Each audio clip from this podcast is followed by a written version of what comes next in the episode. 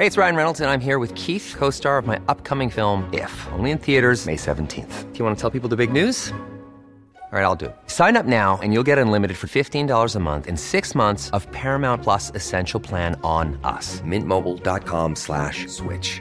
Upfront payment of $45 equivalent to $15 per month. Unlimited over 40 gigabytes per month. Face lower speeds. Videos at 480p. Active Mint customers by 531.24 get six months of Paramount Plus Essential Plan. Auto renews after six months. Offer ends May 31st, 2024. Separate Paramount Plus registration required. Terms and conditions apply if rated PG. Burrow is a furniture company known for timeless design and thoughtful construction and free shipping and that extends to their outdoor collection. Their outdoor furniture is built to withstand the elements, featuring rust-proof stainless steel hardware, weather-ready teak, and quick-dry foam cushions. For Memorial Day, get 15% off your Burrow purchase at burrow.com/acast, and up to 25% off outdoor.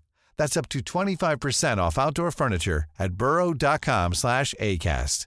Hey, I'm Ryan Reynolds. Recently, I asked Mint Mobile's legal team if big wireless companies are allowed to raise prices due to inflation. They said yes. And then when I asked if raising prices technically violates those onerous two-year contracts, they said, "What the f*** are you talking about? You insane Hollywood ass." So to recap, we're cutting the price of Mint Unlimited from $30 a month to just $15 a month. Give it a try at mintmobile.com slash switch. $45 upfront for three months plus taxes and fees. Promo rate for new customers for limited time. Unlimited more than 40 gigabytes per month. Slows. Full terms at mintmobile.com.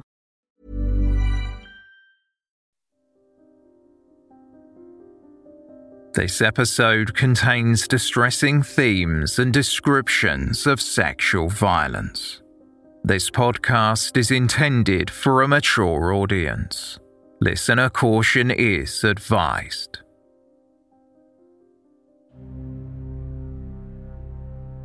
One of the most horrific murders in Birmingham's history occurred two days before Christmas in 1959. During the seven weeks that followed, hundreds of officers interviewed thousands of men in what was then the most extensive murder inquiry the city had ever seen. The investigators utilized a number of unprecedented techniques to try and track down the killer, but it seemed as though a routine house call was all that was needed to break the case. Welcome to Season 8, Episode 32 of They Walk Among Us, a podcast dedicated to UK true crime. Please listen to Season 8, Episode 31 for Part 1 of this two part case.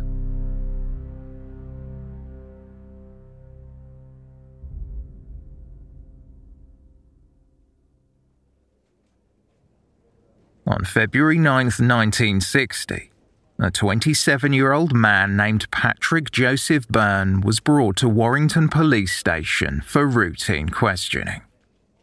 Almost two months had passed since Stephanie Baird's decapitated body was found in her room at the YWCA hostel in the Birmingham suburb of Edgbaston.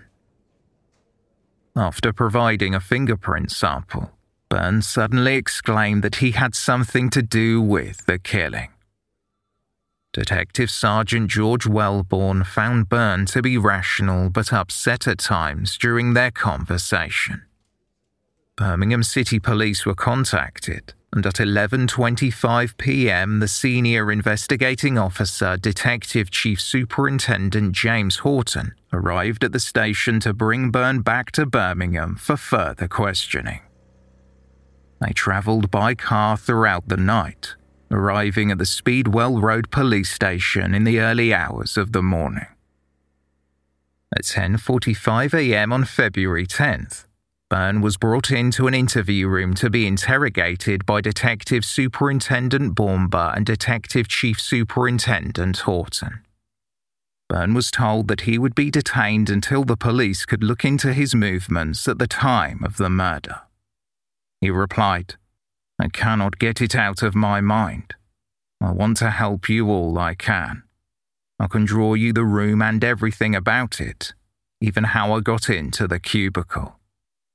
I suppose you found the note I left. The contents of the note found on Stephanie's dressing table had not been published, and Byrne willingly provided handwriting samples.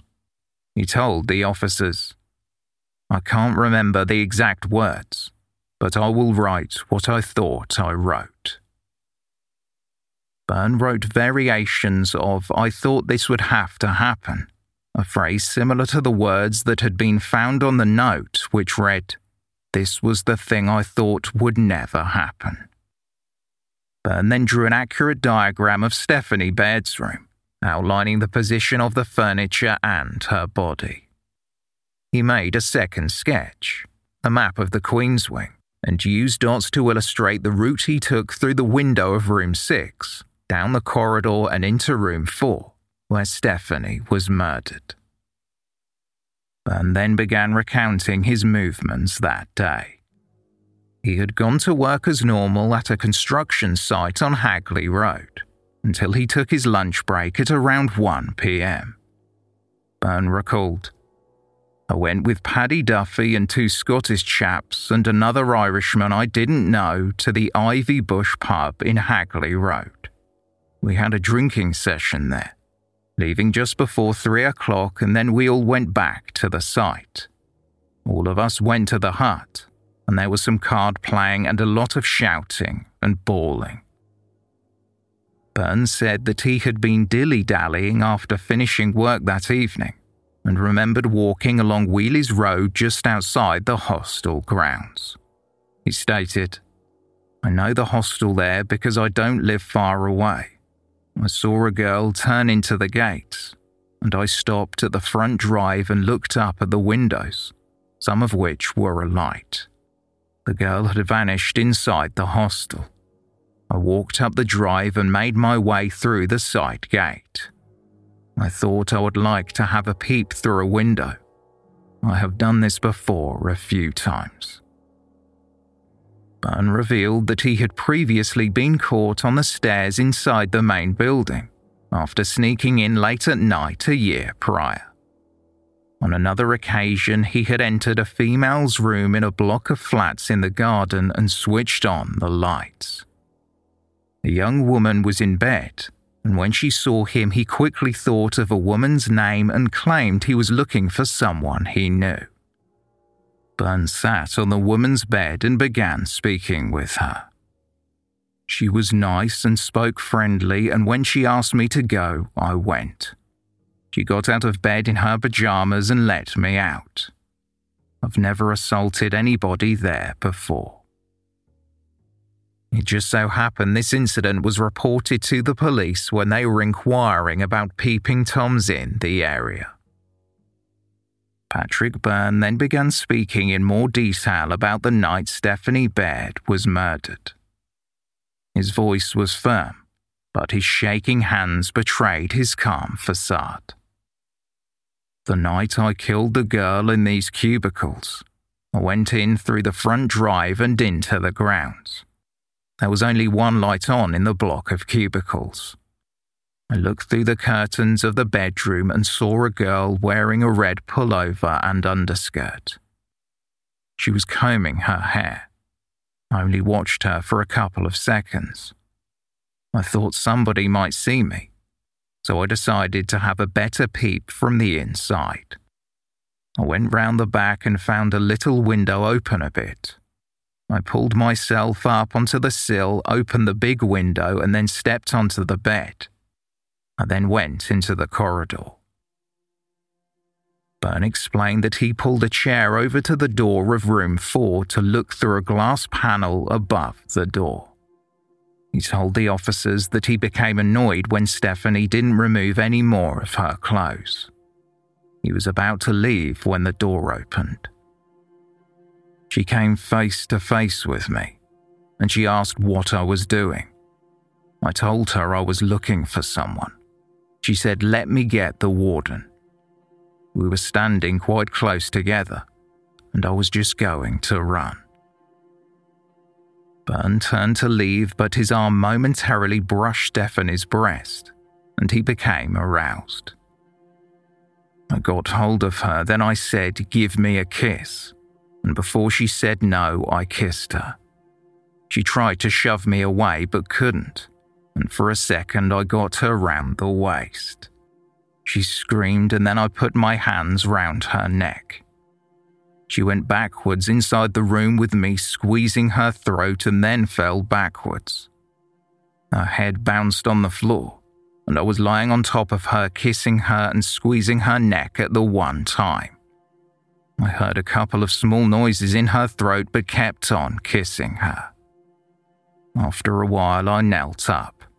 I was fully sure she was dead then because I had the whole power of my back squeezing her throat. Byrne described pulling off Stephanie's red jumper and bolting the door shut before assaulting her body. He spotted a table knife inside a cupboard beneath the dressing table and used it to mutilate her breasts, abdomen, and back. The knife handle broke off, but Byrne continued to use the blade to decapitate her. It surprised me how easily the head came off, he said. Afterwards, he picked up the stationery and envelope Stephanie used to send letters home to her mother and wrote a note. Byrne told detectives, I can't remember the words I used, but I wanted everybody to see my life in one little note. The other times I have been definitely satisfied with peeping, but this time it was different somehow. What I meant when I wrote this note was that I thought I might be had for rape, but not for murder. Once he had finished writing the note, Byrne switched off the light in the room and got dressed. After climbing out of the window, he stood in the garden putting on his jacket when he saw an older woman in the kitchen. He said, I was afraid I should have to go for her if she saw me. Byrne described himself as frantic and said as he walked around to the back of the grounds, he saw another light coming from a room. According to Byrne, he wasn't attracted to the woman he saw, but continued looking through the illuminated windows. I was very excited, breathing heavy, and thinking I ought to terrorize all the women. I wanted to get my own back on them for causing my nervous tension through sex. As he walked towards the main building, Byrne spotted Margaret Brown through the laundry room window. He told detectives, She attracted me, and I felt I only wanted to kill beautiful women. I watched her for a while and stood close to the window. I only looked at her face and the urge to kill her was tremendously strong. I thought I would take her quietly and quickly and picked up a big stone from the garden. I think I first got a brassiere from the clothesline and then wrapped it around the stone. Just as he was about to approach the door, an elderly woman came into the garden carrying a bucket, and Byrne watched her from the shadows, waiting for her to go back inside. The investigators knew from statements taken that night that the hostel cook, Helen Evans, had crossed the garden to empty the swill bucket shortly before Margaret Brown was attacked. Byrne made his way to the laundry room and pushed the door open to try and get Margaret's attention. When she closed it, he tried again, turning off the laundry room light and waiting beside the door leading to the ironing room. He said, I heard her call out something about who's there. The door opened and I struck her with the stone in my hand. The stone swung out of my hand and she screamed. I turned and ran through the grounds and leapt over the gate. Byrne ran to his lodgings less than half a mile away on Islington Row. He quickly changed his clothes and wrote a letter to his landlady and the other young men staying there that read Dear Mum and Boys, I am very sorry you'll have to receive this horrible letter.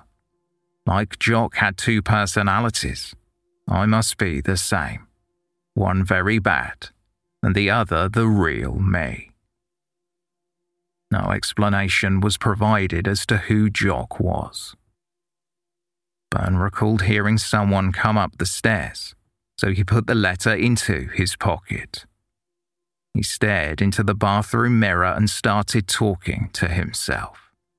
He told detectives, I was searching my face for signs of a madman, but I could see none. I felt I ought to commit suicide quicker than Jock had done it. And then I thought of my mother and Christmas. I didn't want to upset nobody for Christmas, so I thought I could put it off until after Christmas. Byrne never gave his landlady the letter. I tore up that note the same night and scattered it in small pieces in the street. I slept with my cousin in his bed because I was afraid to sleep by myself in my own room. Byrne considered going to Ireland and travelling north, where armed police were stationed. He thought of ways to make them shoot him. Byrne left Birmingham the next morning and returned to his mother's home in Warrington. He had left the shoes and clothes he wore during the attacks in his room at the house in Islington Row, telling Detective Horton. You were right about the shoes in the papers. I bought them from a shop in Bromsgrove Street near the Black Swan pub. When Patrick Byrne was told he would be charged with murder, he replied, I must tell you everything and get it off my mind. I don't know why I did not confess before. This has been worrying me tremendously.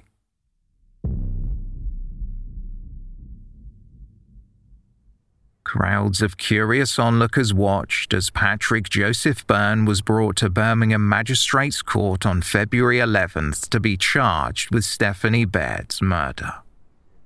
Byrne was remanded into custody at Winson Green Prison as the investigators sought to corroborate his confession. They spoke with the owner of the lodging house at 97 Islington Row, Mrs. May Jeans, and some of the other residents, including her niece Doris Hutt.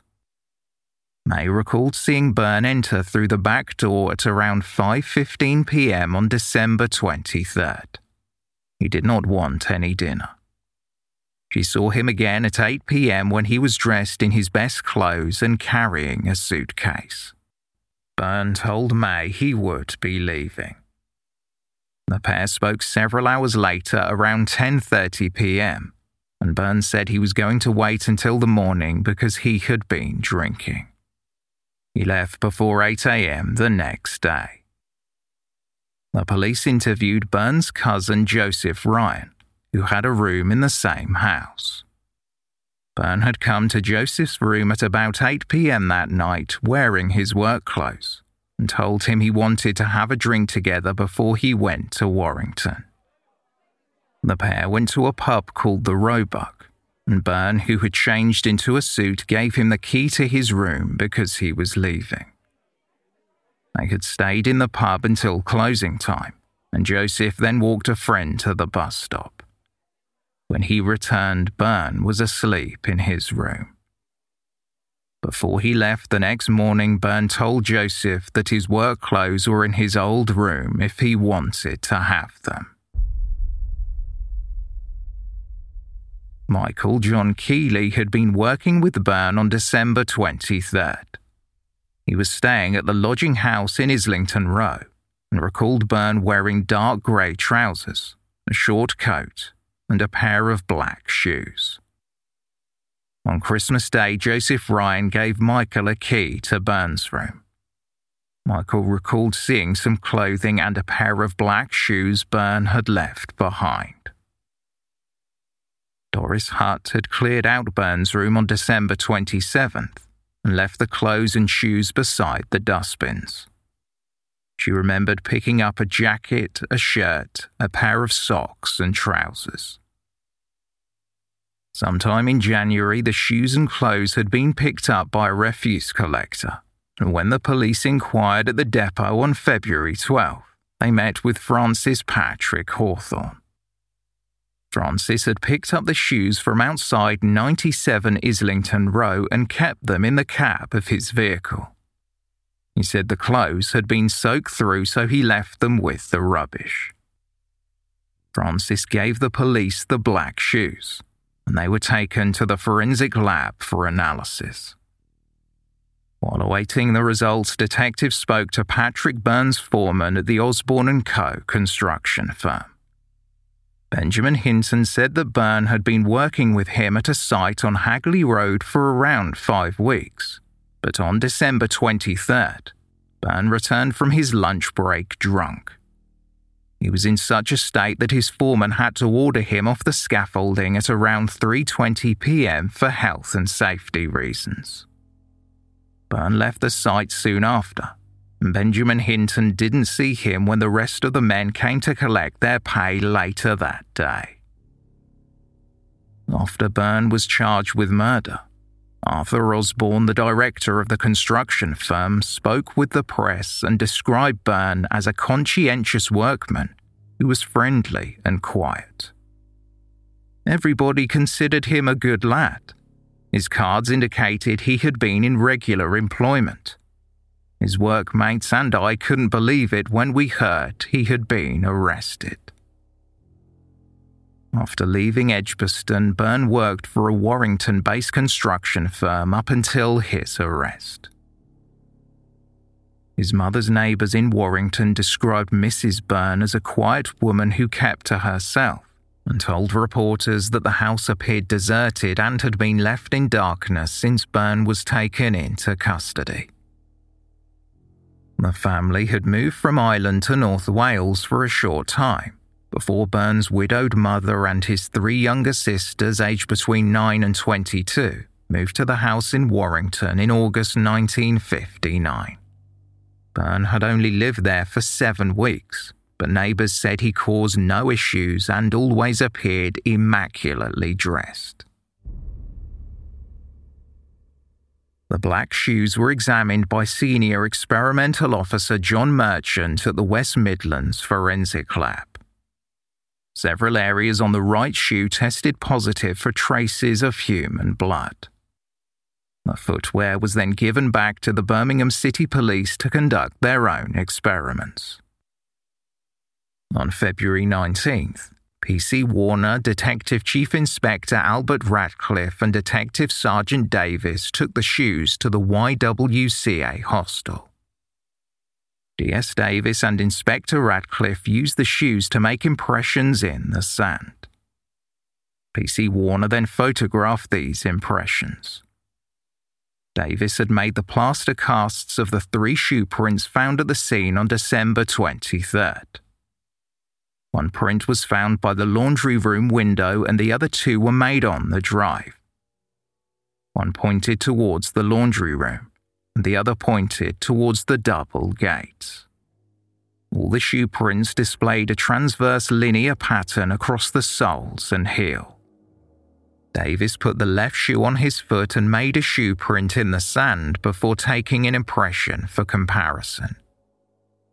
He did the same thing again, but this time he rolled a wheelbarrow over the sand first to replicate the elements in the impression taken several months earlier.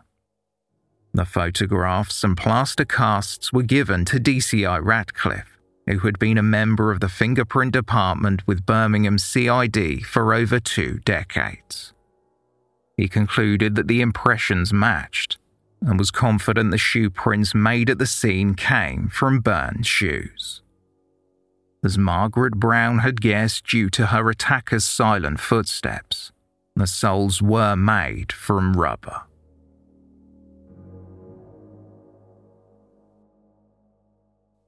All the extra detectives who had joined the investigation returned to their regular duties after Patrick Byrne was charged.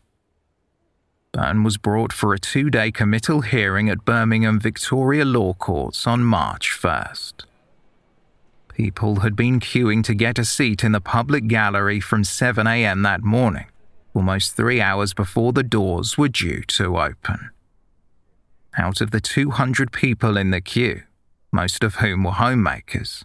Only 30 managed to secure a seat by the time the prosecution presented their case.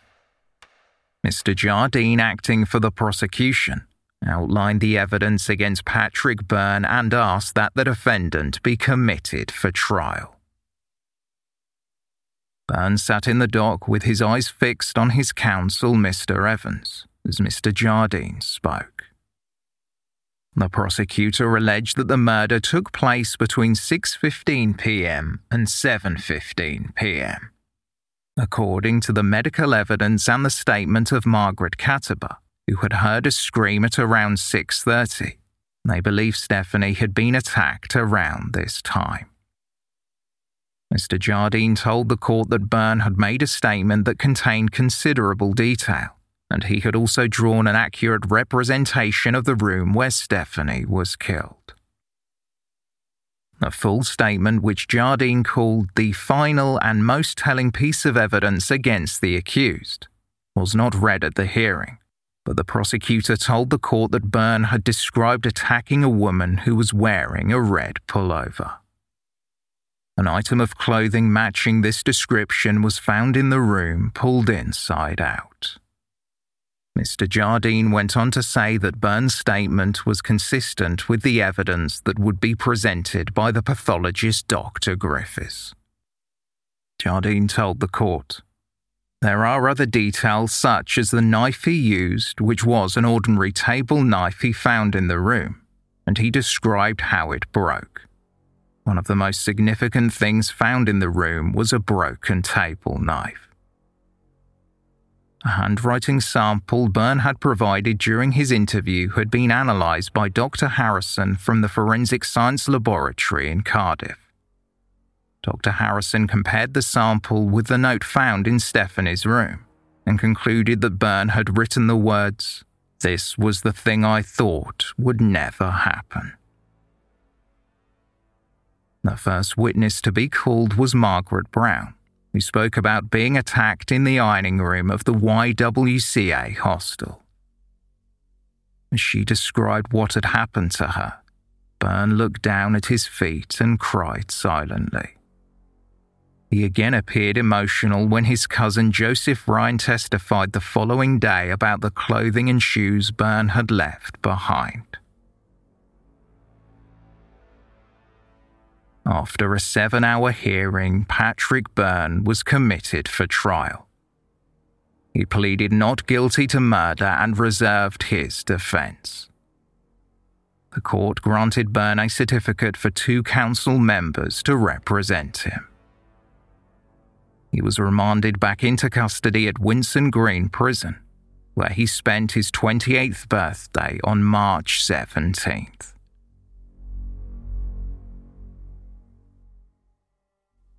Three days after the committal hearing on March 5, 1960, Margaret Brown married her fiance Stuart Campbell at Hope Chapel in Kings Heath. She had made a full physical recovery.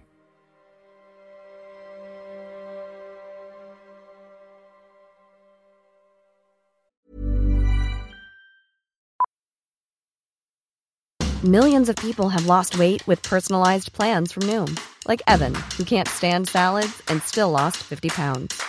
Salads, generally, for most people, are the easy button, right? For me, that wasn't an option. I never really was a salad guy. That's just not who I am. But Noom worked for me.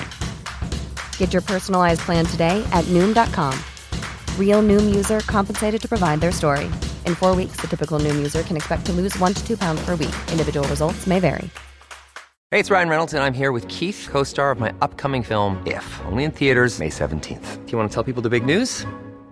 All right, I'll do it. Sign up now and you'll get unlimited for $15 a month in six months of Paramount Plus Essential Plan on us. Mintmobile.com slash switch. Upfront payment of $45 equivalent to $15 per month. Unlimited over 40 gigabytes per month. Face lower speeds. Videos at 480p. Active Mint customers by 531.24 get six months of Paramount Plus Essential Plan. Auto renews after six months. Offer ends May 31st, 2024. Separate Paramount Plus registration required. Terms and conditions apply if rated PG. Burrow's furniture is built for the way you live. From ensuring easy assembly and disassembly to honoring highly requested new colors for their award-winning seating, they always have their customers in mind. Their modular seating is made out of durable materials to last and grow with you. And with Burrow, you always get fast, free shipping. Get up to 60% off during Burrow's Memorial Day sale at burrow.com slash ACAST. That's burrow.com slash ACAST. burrow.com slash ACAST. This episode of They Walk Among Us is brought to you in association with ScentAir. Ever entered a seemingly perfect space only to feel like something was missing? That's where Scent Air comes in. With over three decades of experience, Scent Air leads the scent marketing industry, scenting resorts, retail outlets, event spaces, and more, partnering with major brands like Westin Hotels and Snap Fitness. Chances are you've already encountered their fragrances firsthand. And now ScentAir is offering you a luxury fragrance experience in the comfort of your home. Visit scentair.com to explore their online store and infuse your spaces with unforgettable scents. ScentAir diffusers are sleek and fill your space with vivid fragrance for up to 300 hours. And the ScentAir app lets you schedule your fragrance and control your intensity right from your phone. What's more, all of ScentAir's more than 60 fragrances are phthalate free, cruelty free, safe for families, and EcoVadis certified sustainable. Differentiate your space with scent. Try luxury home fragrance trusted by the pros by going to scentair.com and using promo code AMONGUS for an extra 25% off your first order. That's promo code Among Us for an extra 25% off your first order at scentair.com. The trial began at Birmingham Assizes on March 23, 1960. After the all male jury was sworn in, Patrick Joseph Byrne, who appeared more composed than he had at earlier hearings, pleaded not guilty in a firm voice. Before the case opened, his co counsel, Mr. Brown, conceded the facts would not be challenged, but the defense would claim that Byrne's mental state diminished his criminal responsibility. The Crown's case was opened by Mr. Hobson. The prosecutor told the jury The story you will hear is one of horror and bestiality, such as one would hope never to dream about in one's worst nightmare.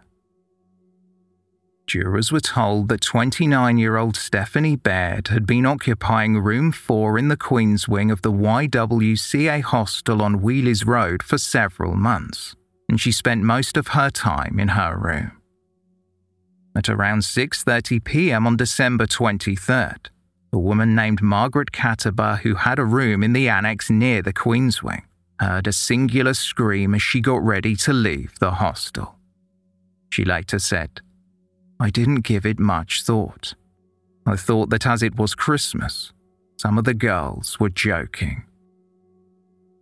Less than an hour later at 7:25 p.m., Margaret Brown went into the ironing room in the main building.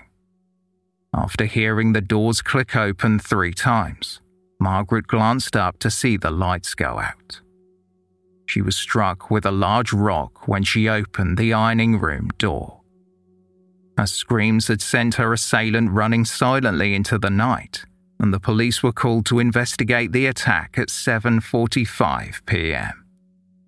Mr. Hobson said, They arrived little suspecting a far more horrible scene was to be uncovered.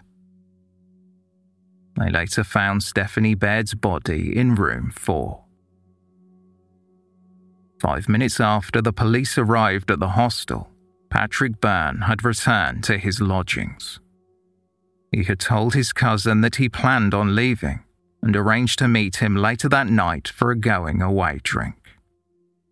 Byrne then changed his clothes and made his way to the pub.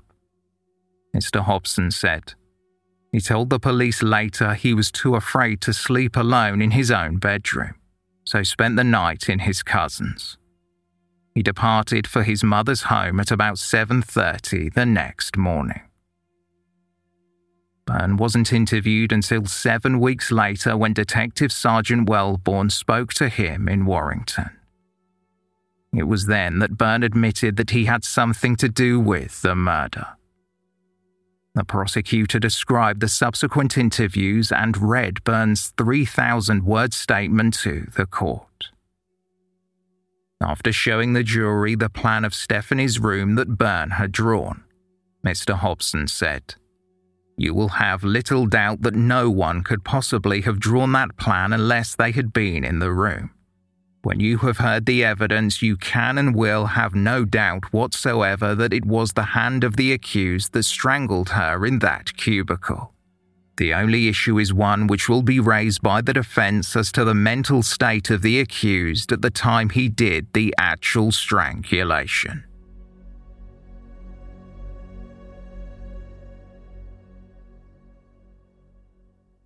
Patrick Byrne's barrister, Mr. Brown, told the jury that there had been a change in the law since the 1957 Homicide Act.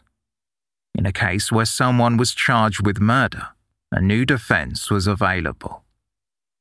The new statute said that if the accused could prove that they were suffering from an abnormality of the mind that would substantially impair their criminal responsibility, then it was not murder that they should be convicted of, but manslaughter by reason of diminished responsibility. Mr. Brown told the jury that after hearing all of the evidence, they did not have to decide if Byrne had killed Stephanie Baird but they would have to determine whether the Crown had proven it was murder and not manslaughter. Home Office pathologist Dr. Frederick Griffiths testified that the cause of death was asphyxia due to manual strangulation. He also described the other injuries found on Stephanie Baird's body, including a skull fracture and extensive mutilation. Dr. Griffiths was asked about the decapitation by presiding judge Mr. Justice Stable. The pathologist replied, I think he must have been extraordinarily lucky without any knowledge of the matter. I would expect it to take an ordinary man between 15 minutes and half an hour with luck. The seven most graphic photographs of Stephanie's remains were not presented in open court.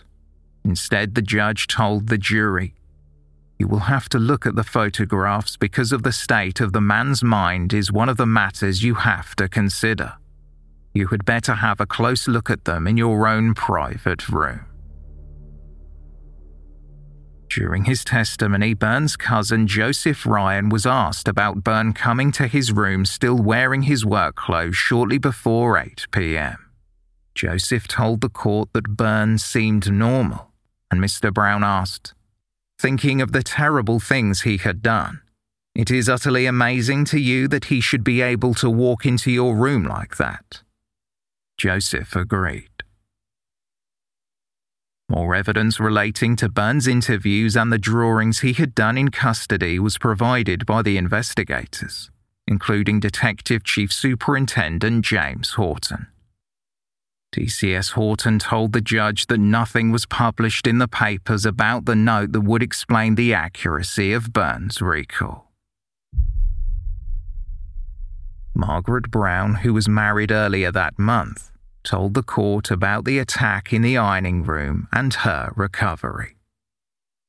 She testified that while she could describe the man who had attacked her, she would not be able to recognize him as she had not seen him for very long. Three doctors were called to give evidence on Patrick Byrne's mental state. Dr. Percy Murray Coates, senior medical officer at Winson Green Prison, testified for the defense. He had met with Byrne on a number of occasions since the defendant's arrest and said from his conversations with Byrne it was apparent the defendant had a sexual abnormality. Dr. Coates concluded that Byrne was a sexual psychopath, someone who derives sexual satisfaction through perverted and depraved activities. The doctor said that he did not find any history of mental illness in Byrne's family, but he believed Byrne had a below average intelligence.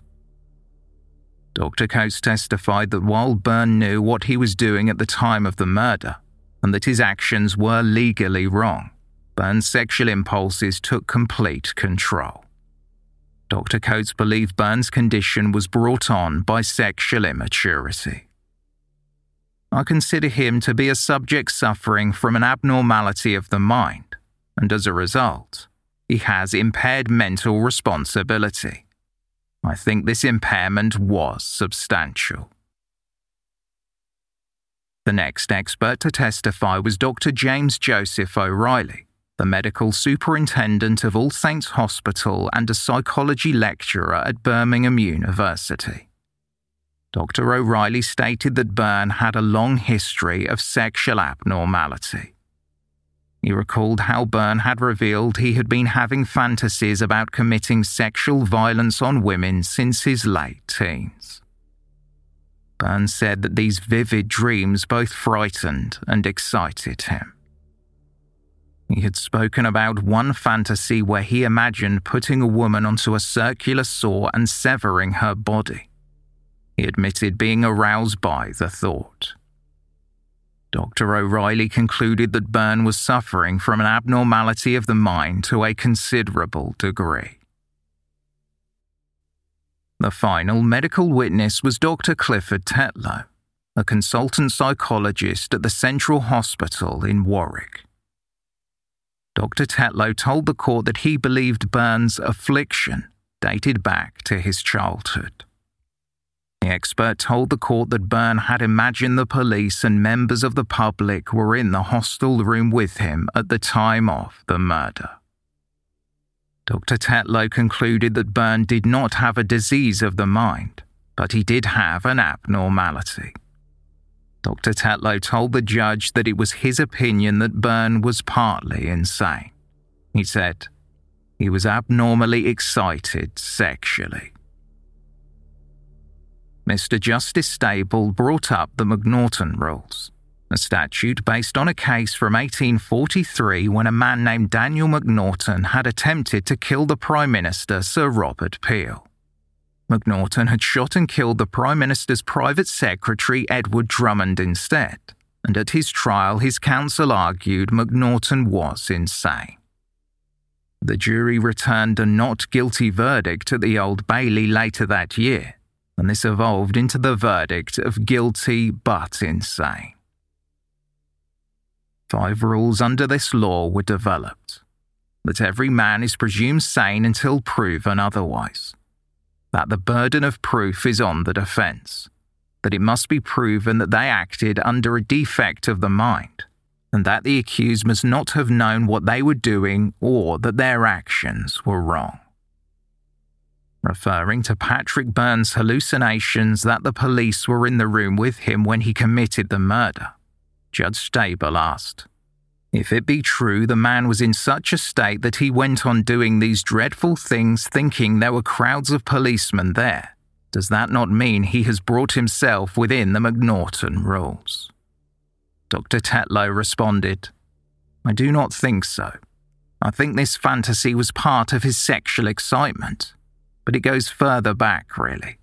He had this feeling that women did not want him, and he wanted to get his revenge in these fantasies.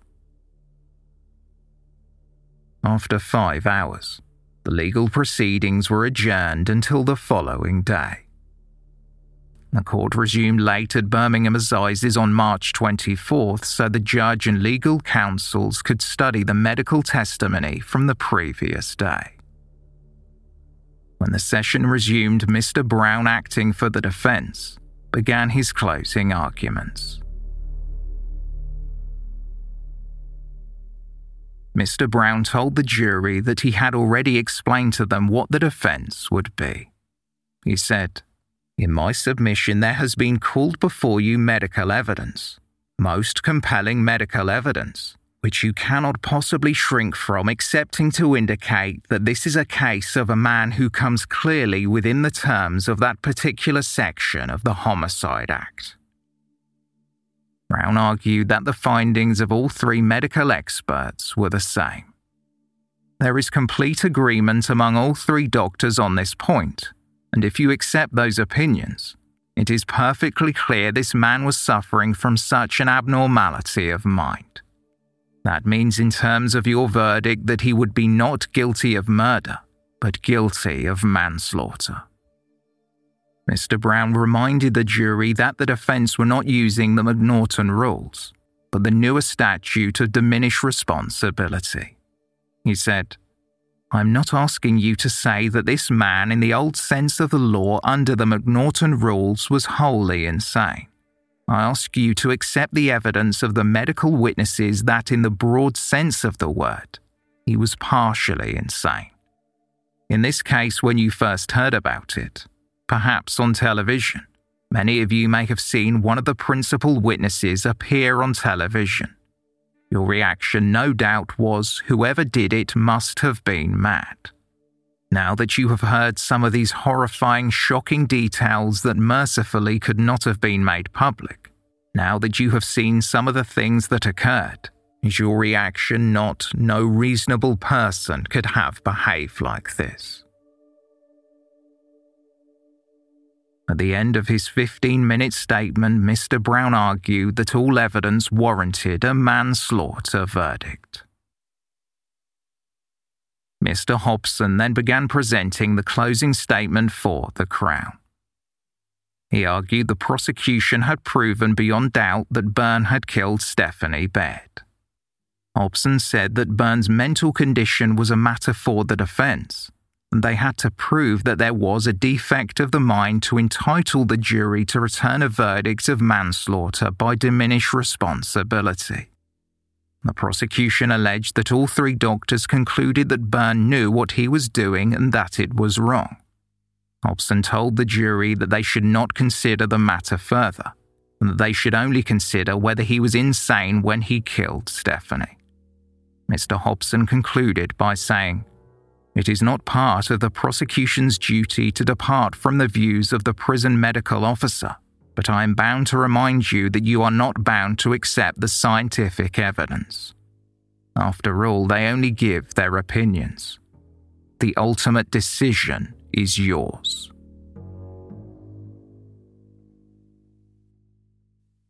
Mr. Justice Stable then began summing up the case.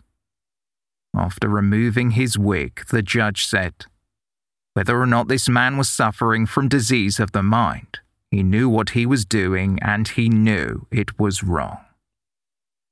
Judge Stable explained the jury were the sole judges of whether the Crown had proven Byrne guilty of the crime of murder and reminded them they had to consider his mind. The judge said, that small part of the anatomy which throughout the ages has made civilized man the master of the arts of literature, music, science, and medicine, who has conquered the seas, the land, and the air, and which is now winging its way into space. After explaining the McNaughton rules, the judge said that juries used to be told to ask themselves if the accused would have committed the crime if a policeman had been watching. Judge Stable referred to Byrne's claims that he had imagined the police in the room with him and said, When I read those words, it occurred to me that this might be a case which would come under the McNaughton rules. All three doctors were questioned about that, and they all came to the conclusion that the McNaughton rules didn't apply. The judge spoke about the amount of alcohol Byrne had drunk on the day of the murder and told the jury that if they thought the alcohol had undermined his ability to resist his urges, then he was guilty of murder as alcohol consumption was not covered by the Homicide Act as a defense. The judge said that Section 2 of the 1957 Homicide Act states that when a person who kills someone is suffering from an abnormality of the mind, whether through disease, inherited means, or injury, they cannot be convicted of murder. Judge Stable listed four points for the jury to consider. Whether the evidence led them to conclude that Byrne had perverted and violent desires from a young age that he indulged in. If the impulses of these desires were so strong that he could not resist them. Whether the murder was committed under those impulses. And whether setting aside those impulses, Byrne was a normal man. Mr. Justice Stable told the jury that he would be giving them a direction of law that could be corrected by the Court of Appeal if he was wrong. Describing Section 2 of the Homicide Act, he said, It is a mercy section intended for the procession, for the alleviation of a man who has done a criminal act whose condition does not bring him within the McNaughton rules, but who mentally is not quite as other men are. If the legislature had intended that a man who strangles a woman under the influence of overwhelming and perverted lust should be immune from the ordinary consequences of that act, It would be so simple to pass an act in Parliament in those terms.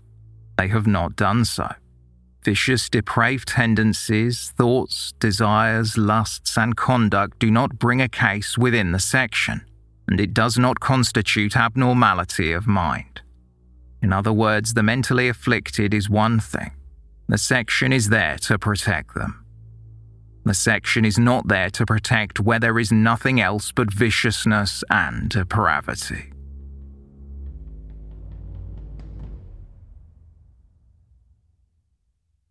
The jury left the court to deliberate at 12:24 p.m.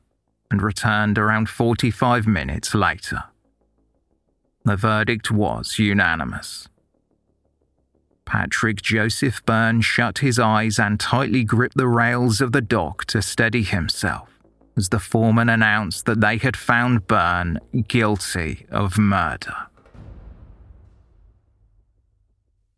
When asked if he had any reply to the verdict, Byrne quietly said no. Mr. Justice Stable imposed the mandatory sentence of life in prison, and Byrne was led out of the courtroom. After passing the sentence, Judge Stable spoke of the credit due to the officers of Birmingham City's police force. It was not a case in which plums dropped into their mouths. It was only as a result of the most exhaustive routine that this man was interviewed. No doubt his guilty mind was a reaction which resulted in the discovery of the offender. It is quite obvious an immense amount of hard and concentrated work was put in by the police force.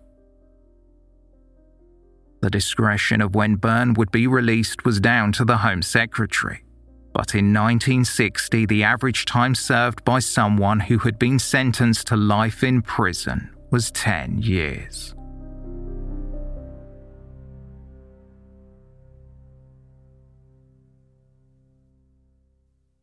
So, where are we now?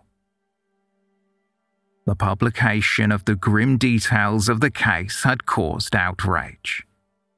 Dame Irene Ward, an MP for Tynemouth, submitted a motion to the House of Commons, suggesting that the Press Council should be asked to consider whether it was in the national interest to publish the details of such horrific crimes. Patrick Byrne's mother and sisters had managed to avoid the press despite reporters chanting outside their home in Warrington. In an interview with the Warrington Guardian in 2007, Graham Wellborn, the son of Detective Sergeant Wellborn, whom Byrne had first confessed to, revealed that his father had helped Byrne's mother relocate back to Ireland with her family after her son's conviction. Within two days of Patrick Byrne's sentencing, his co counsel, Mr. Evans, announced that he was considering an appeal. The pair spoke at Winson Green Prison, where Byrne was being held. Mr. Evans said that the appeal would argue the jury were misdirected. As the motion was pending, MPs from Birmingham contacted the Home Office due to the amount of correspondence they had received from their constituents. They were concerned about what they saw as the lenient average term served by those sentenced to life in prison. In early June 1960, Byrne was granted leave to appeal, and his case was heard in the Court of Criminal Appeal the following month. Byrne's co counsel, Mr. Brown, told the appellate judges that the case was as horrible and revolting as any in the history of the English criminal court. Addressing the presiding justices, Lord Parker, Hilbery, and Diplock, Brown said that the facts of the case resulted in a nauseated and emotional response from jurors. Quote, the jury might well tend to be ruled by emotion and therefore, in my submission, it is particularly important for the trial judge to harness their emotions and create a strictly legal atmosphere. Mr. Brown alleged that the trial judge had failed to apply the correct legal principles in certain circumstances, and because the defence was based on Section 2 of the 1957 Homicide Act, it was argued the judge should have looked at the statute instead of attempting to redefine it or limit its extent. The barrister highlighted that all three medical experts had concluded that Patrick Byrne had an abnormality of the mind and could not control his actions. It was argued this should have been left to the jury to decide if this was a fact. Brown said that the judge could have told the jury that in the circumstances Byrne was in, he could not control himself and distinguish that he was doing something wrong. The defense asked that a verdict of manslaughter by reason of diminished responsibility be substituted for the murder conviction. On behalf of the Crown, Mr. Hobson claimed that Byrne's statement showed that he was acting like a man who had wanted to rape a woman, but ended up strangling her in the process. Mr. Hobson postulated that Byrne could well have been responsible for Stephanie Baird's death and then suffered from a defect of mind afterwards. The ruling was reserved until July 4th, 1960. Lord Parker announced in the judgment the evidence of the revolting circumstances of the killing and the subsequent mutilations as the previous sexual history of the appellant pointed, we think plainly, to the conclusion that the accused was what would be described in ordinary language as on the borderline of insanity or partially insane. Properly directed, we do not think that the jury could have come to any other conclusion than that the defence under Section 2 of the Homicide Act was made out. The appeal will be allowed and a verdict of manslaughter substituted for the verdict of murder the only possible sentence having regard to the tendencies of the accused is imprisonment for life. The sentence will, accordingly, not be disturbed. Patrick Byrne's sentence of life in prison was upheld even though his conviction was altered to manslaughter. The following year, DCS James Horton and Dr. Frederick Griffiths delivered a presentation on the case at the International Academy of Legal and Social Medicine in Vienna in May 1961. The case was considered an example of success through relentless and thorough police investigation. In a tragic turn of events, one of Stephanie Baird's close friends, Margaret Cullingford, whom she had met in the nerve hospital where Stephanie was being treated, took her own life. Margaret's mental state had worsened after Stephanie's murder, and she was worried about receiving electric shock therapy as treatment. She doused herself in petrol and set herself alight in a field in Norfolk. Furthermore, the blooded passenger who boarded the number 8 bus outside of the YWCA hostel on the night of the murder was never identified. Byrne denied ever boarding the bus. The hostel was closed in 1967, and the contents were sold as a lot before the building was demolished to make way for apartments built in 1968. They are still called Edencroft, just like the main building where Margaret Brown survived an attack by Patrick Byrne.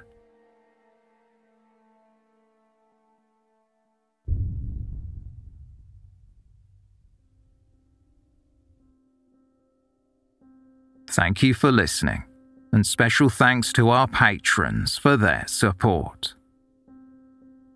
For more information on this episode, please see the show notes or visit our website, theywalkamonguspodcast.com.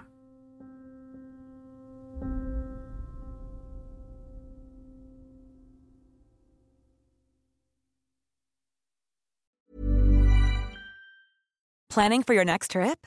Elevate your travel style with Quince. Quince has all the jet setting essentials you'll want for your next getaway, like European linen premium luggage options, buttery soft Italian leather bags, and so much more. And is all priced at 50 to 80% less than similar brands. Plus, Quince only works with factories that use safe and ethical manufacturing practices. Pack your bags with high-quality essentials you'll be wearing for vacations to come with Quince. Go to quince.com/pack for free shipping and 365-day returns.